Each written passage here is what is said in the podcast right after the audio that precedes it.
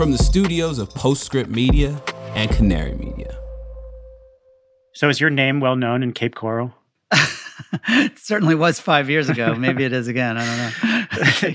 Posters of you hanging up. Don't talk to this journalist. You know, my mantra about it is that nature is out of whack down here, but Cape Coral, nature is way out of whack. Mike Grunwald is an energy and climate journalist who lives in South Florida, and he loves it there. But he also loves to poke at Florida's poor planning. And in 2017, he wrote a piece for Politico about Cape Coral, the boomtown built on swampland that is uniquely vulnerable to hurricanes. A visit to Cape Coral is an exciting experience. As you travel the seven miles from Cape Coral's sister city of Fort Myers, it's hard to believe that everything you see has been built within so few short years. Well, yeah, it's sort of Florida squared, right? It's like a peninsula jutting off the peninsula. and Cape Coral literally had like no planning. Just in the past few years, Cape Coral, with more miles of waterways than Venice, Italy, has become a legendary way of life on Florida's Gulf Coast. But there's more to come. Much more.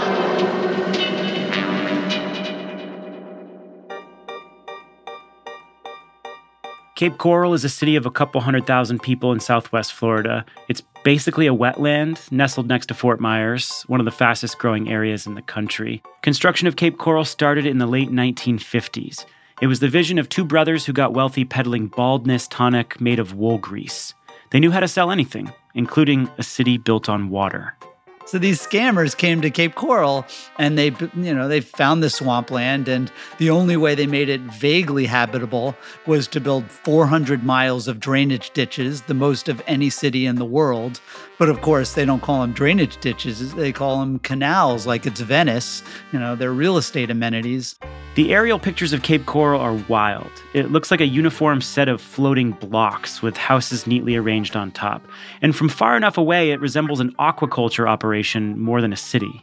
And so the place was always, you know, not only in harm's way, but with these canals to carry the storm throughout the city when it does come.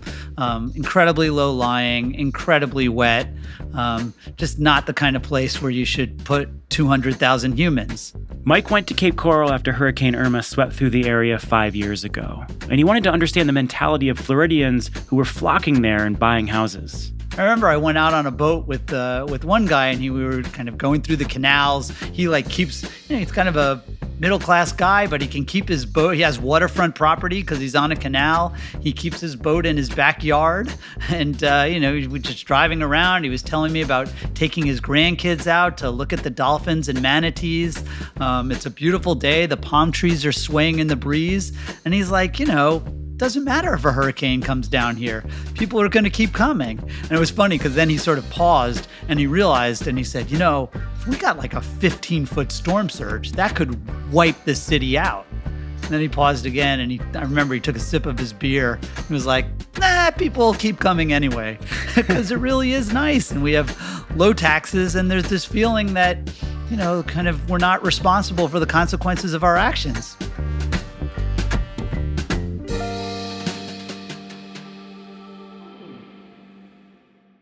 And then in late September, Hurricane Ian rolled in. The near Category 5 hurricane didn't create the 15 foot storm surges that could destroy the city, but the 11 foot storm surge knocked out the water supply, electricity, and left most houses underwater. About 60 years after its founding, this is what Cape Coral looks like on a sunny day. This is what the area looked like today. There's so much water, it is hard to tell where the canals are and where the streets are. So basically, you don't have a single home in Cape Coral that didn't sustain some kind of damage and some kind of flooding. And so I think, uh, you know, this was a really bad storm that's going to do billions of dollars of damage and is going to make people think, huh, was this the greatest idea? And then a few months will pass and they'll be like, yeah, it's still a pretty good idea. This is the Carbon Copy. I'm Stephen Lacey. This week, a tale of two cities in Florida. What Cape Coral tells us about Florida's unwillingness to plan for climate change, and what a nearby solar powered city that weathered Hurricane Ian tells us about what's possible.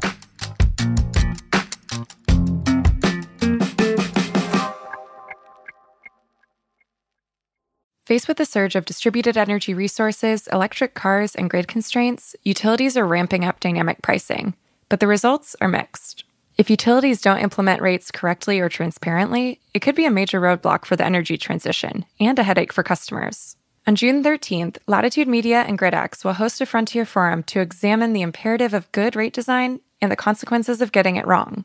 Register at the link in the show notes or go to latitudemedia.com/events. Clean energy and climate tech are policy driven industries, and anyone working in this field touches local, state, and federal policy in a very real way. And that's why you should be listening to Political Climate, a podcast from Latitude Media and Boundary Stone Partners that delivers an insider's view on climate policy and politics. Every other week, co hosts Julia Pyper, Emily Domenech, and Brandon Hurlbut cover the nuances of government funding, regulations, backroom negotiations, and the election, of course. Political Climate is a show for people who want authentic conversations and strong opinions from voices across the political spectrum. Listen at latitudemedia.com or subscribe to the show anywhere you get your podcasts.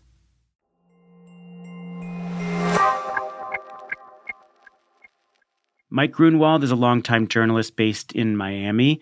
He is a columnist at Canary Media who writes about food and climate, and he co hosts our show on food and climate called Climavores. And in 2007, he published a book called The Swamp The Everglades, Florida, and the Politics of Paradise. It detailed the destruction and attempted resurrection of the Everglades. Now, Mike is an unapologetic Floridian. He's also unapologetically critical of Florida's build now, figure it out later approach to development. When you say Florida is an ecological Ponzi scheme with no risk management, what do you mean? Up until the 20th century, Florida was it was really America's last frontier. It was pretty much an uninhabited wasteland and it was really water management. People talk about social security or bug spray that uh, that made Florida what it is today, but it was really water management. Uh, you know, around around World War II, where they finally started to get it right, and then you just had this incredible boom. And since then, really, the the business of Florida has been bringing in more people. We bring in a thousand people every day. You know, we're not a you're not a place that has industry. Our business is real estate and tourism. We have a lot of agriculture too, but a, a, little known fact is that our biggest agricultural industry is nurseries, which is essentially growing sod and palm trees for suburban lawns. So, really, our entire economy, you know, where we bring in a thousand people a day, but most of those people, they either like, you know, they work in a nursery or they you know, lay tile or they're a mortgage broker or a real estate lawyer. There's somebody whose job depends on bringing in another thousand people tomorrow. And so that's what I mean by this ecological Ponzi scheme, where eventually kind of the bill comes due and Hurricane Ian is one of those moments where suddenly we've put 20 million people in harm's way and uh, the harm arrived. Rescuers struggled to reach people stranded by the floodwaters that Ian left behind after raking the state overnight. When all the insurance payouts are tallied, Hurricane Ian could be the costliest storm ever to hit Florida. And most of those costs are from water, both coastal surges and record inland flooding. The efforts are hampered by flooded roads and damaged bridges, turning homes into islands and causing severe damage. And in Cape Coral, the 400 miles of drainage canals, which have been stressed by multiple 100 year flood events in the last five years, were quickly overwhelmed. Decades of dredging and filling invaluable wetlands across southwest Florida created a coastline incapable of handling water. Even in a state that's no stranger to hurricanes, the destruction in the wake of Ian is staggering. More than 100 deaths, most by drowning, communities in tatters. The price tag for recovery estimated at more than $100 billion. You know, I don't think there will be a lot of soul searching about, you know, do we belong here? Does a place like Cape Coral, you know, should it be rebuilt? It's going to be rebuilt. The hope for those of us who, you know, are at least have been trying to shriek in the wilderness about sustainability issues is that you know we can maybe build back a little better um, a little safer a little higher Rick Scott, when he was governor, one of the first things he did was get rid of Florida's growth management agency. And since then, it's been all growth and no management.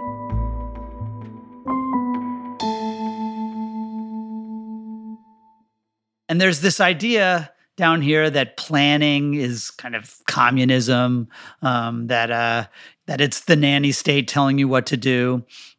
And so again, I I try to point out to people, particularly people on the left, that there is something really alluring about, you know, Ron DeSantis and the Republicans who have controlled Florida for 20 years telling you, come on down, don't pay taxes, um, don't invest in infrastructure, don't worry about the future. You can use as much water as you want. You can build wherever you want. Nobody's going to tell you what to do. Um, that's really attractive. And now, of course, we see the consequences. And the consequences will be Florida's going to put its hand out and ask Washington, D.C. to pay for all this. And probably they will. So, about 35 miles northeast of Cape Coral is another community that's been getting a ton of attention in the math- aftermath of Ian. It's called Babcock Ranch. You wrote about it back in 2017. It's this 18,000 acre community that is empowered completely by solar. It was developed with special water management techniques to withstand extreme weather and flooding. And the lights and the internet stayed on throughout the entire storm with very little damage. What is Babcock Ranch and what's different about it? Well, uh, Babcock is it's really Florida's first community that was di- designed to be a really sustainable community. And uh, it was funny. I first met the developer. He's a guy named Syd Kitson. Um, he was a former professional football player. Um, I met him, I think it was 2008 or 2009. He came to see me in Miami because he had read The Swamp. And he was pitching this idea of a solar powered eco-friendly town in in the middle of Southwest Florida, and he was doing this, you know, during the like in the throes of the Great Recession, and I kind of thought he was a little crazy. And even he was like, you know, all my friends are telling me that, uh, you know, I got hit in the head a little bit too much out and, you know, out on the field. Um, but, uh, but I still wrote this kind of credulous story about this really cool idea this guy had. And, but then sure enough, like, you know, the economy was just too brutal and he couldn't build it. Um, but then he, you know, he called me again like eight years later and he was like, hey, we're building it. And so, like you said, uh, Babcock Ranch is how you would build in Florida if you were really thinking seriously about the future. First of all, it's it's at 30 feet elevation, which you know in South Florida that's like the Himalayas, um, and uh, so you know it doesn't. You can have a gigantic 15 foot storm surge and they don't care. And yes, they did a lot of, you know, they used native vegetation. First of all, I mean, it's surrounded Syd's original deal. I think he bought 100,000 acres and gifted like 90,000 to the state. So it's, you know, since I've written so much about how Florida is kind of destroying its natural heritage and the natural resources that make Florida attractive, that make us not the New Jersey Turnpike with better weather. For Syd, it was really important to try to to keep those resources, to have the hiking trails, to have the natural beauty and the uh, you know the wildlife that really does attract people to Florida. But also, unlike Cape Coral, he actually he built a little downtown area first Cape Coral, they just built houses. They just built lots and just sold off the swampland with no infrastructure whatsoever. Syd built responsibly. Like you mentioned, he, uh, he insisted on making it a solar powered town. Every house has uh, is uh, like they're all gigillionaires, right? They all have the the high speed internet. Um, so this is uh, the idea is to make a place where people can live, where people can work, um, where people can enjoy nature, and where people will be safe. Um, the one thing it doesn't have that's part, part of, for many people, the Florida dream is the kind of oceanfront, waterfront property. But otherwise, like it's an awesome place to live. People are flocking there. They're paying good money. Um, the town is doing really well. And, you know, at build out, you know, it's going to have 60, 70, 80,000 people there while still maintaining the natural beauty of the area um, rather than just draining all the swampland and selling it off.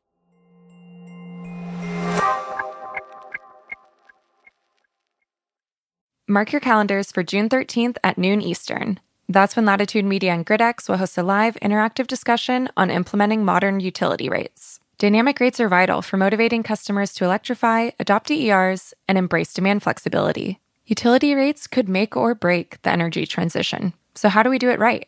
Join Latitude Media's Stephen Lacey, GridX CCO Scott Engstrom, and economist Ahmad Faruqui for an in depth discussion on the future of rates on June 13th. Register for free by clicking the link in the show notes or go to latitudemedia.com slash events. I'm Julia Pyper. I'm Brandon Hurlbut.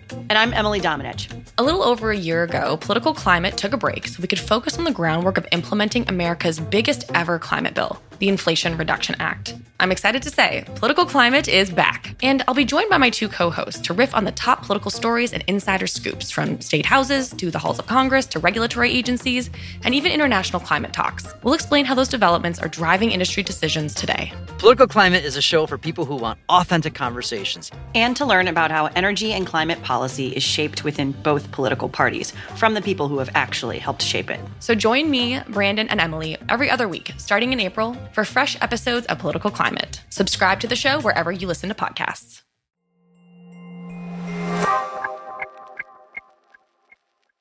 So, a place like Florida, I mean, you have to eventually consider building like the way they are in Babcock Ranch if we want to withstand what is coming.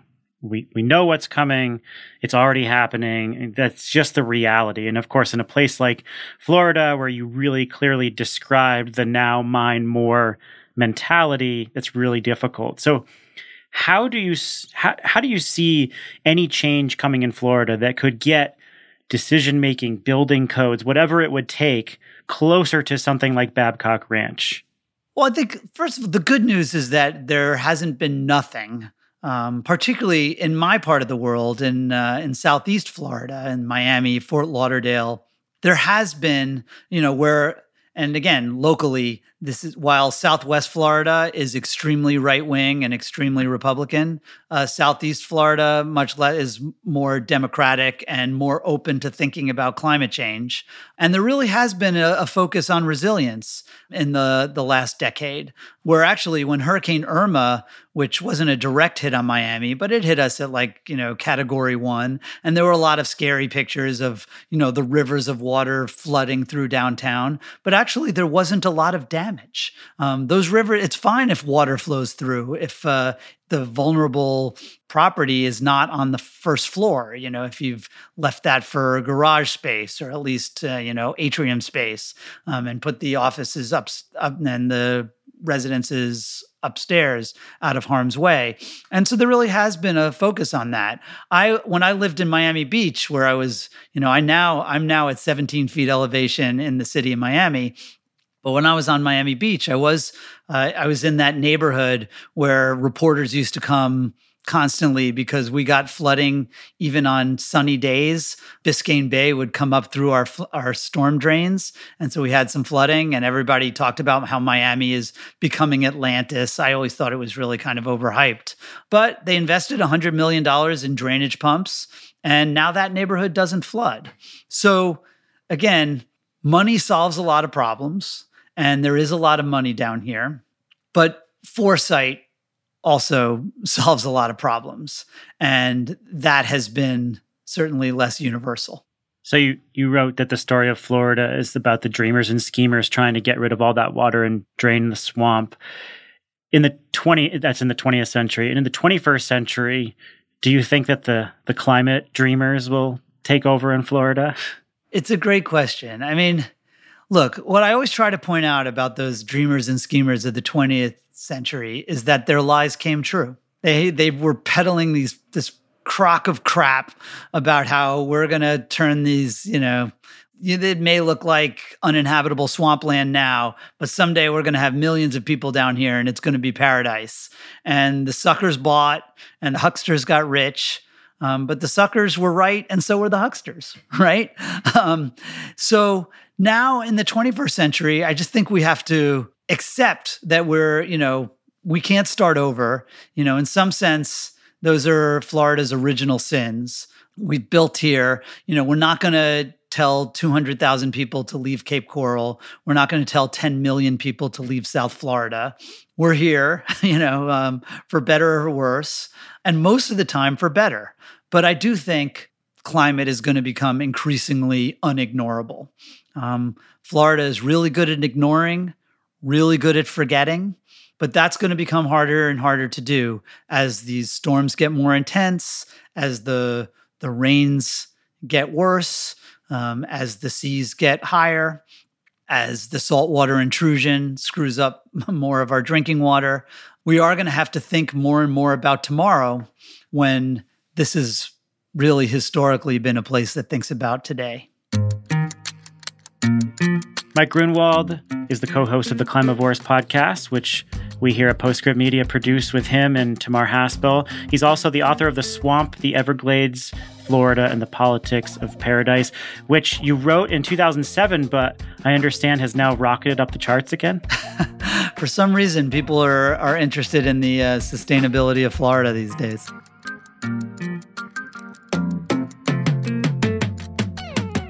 The Carbon Copy is a co production of Postscript Media and Canary Media. Go check out Mike's column on food at canarymedia.com.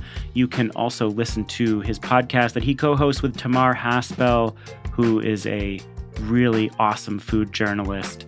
Uh, that's called Climavores, and you can find that anywhere you get your podcast. So go tune into that. This episode was produced by me and Alexandria Herr. Ann Bailey is our editor. Sean Marquand is our engineer. Postscript Media is supported by Prelude Ventures a venture capital firm that partners with entrepreneurs to address climate change across a wide range of sectors advanced energy, food and agriculture, transportation and logistics, advanced materials and manufacturing, and advanced computing. Thanks for listening. Thanks for sharing your thoughts on social media and giving us a rating and review. We will catch you next week. I'm Stephen Lacey, and this is The Carbon Copy.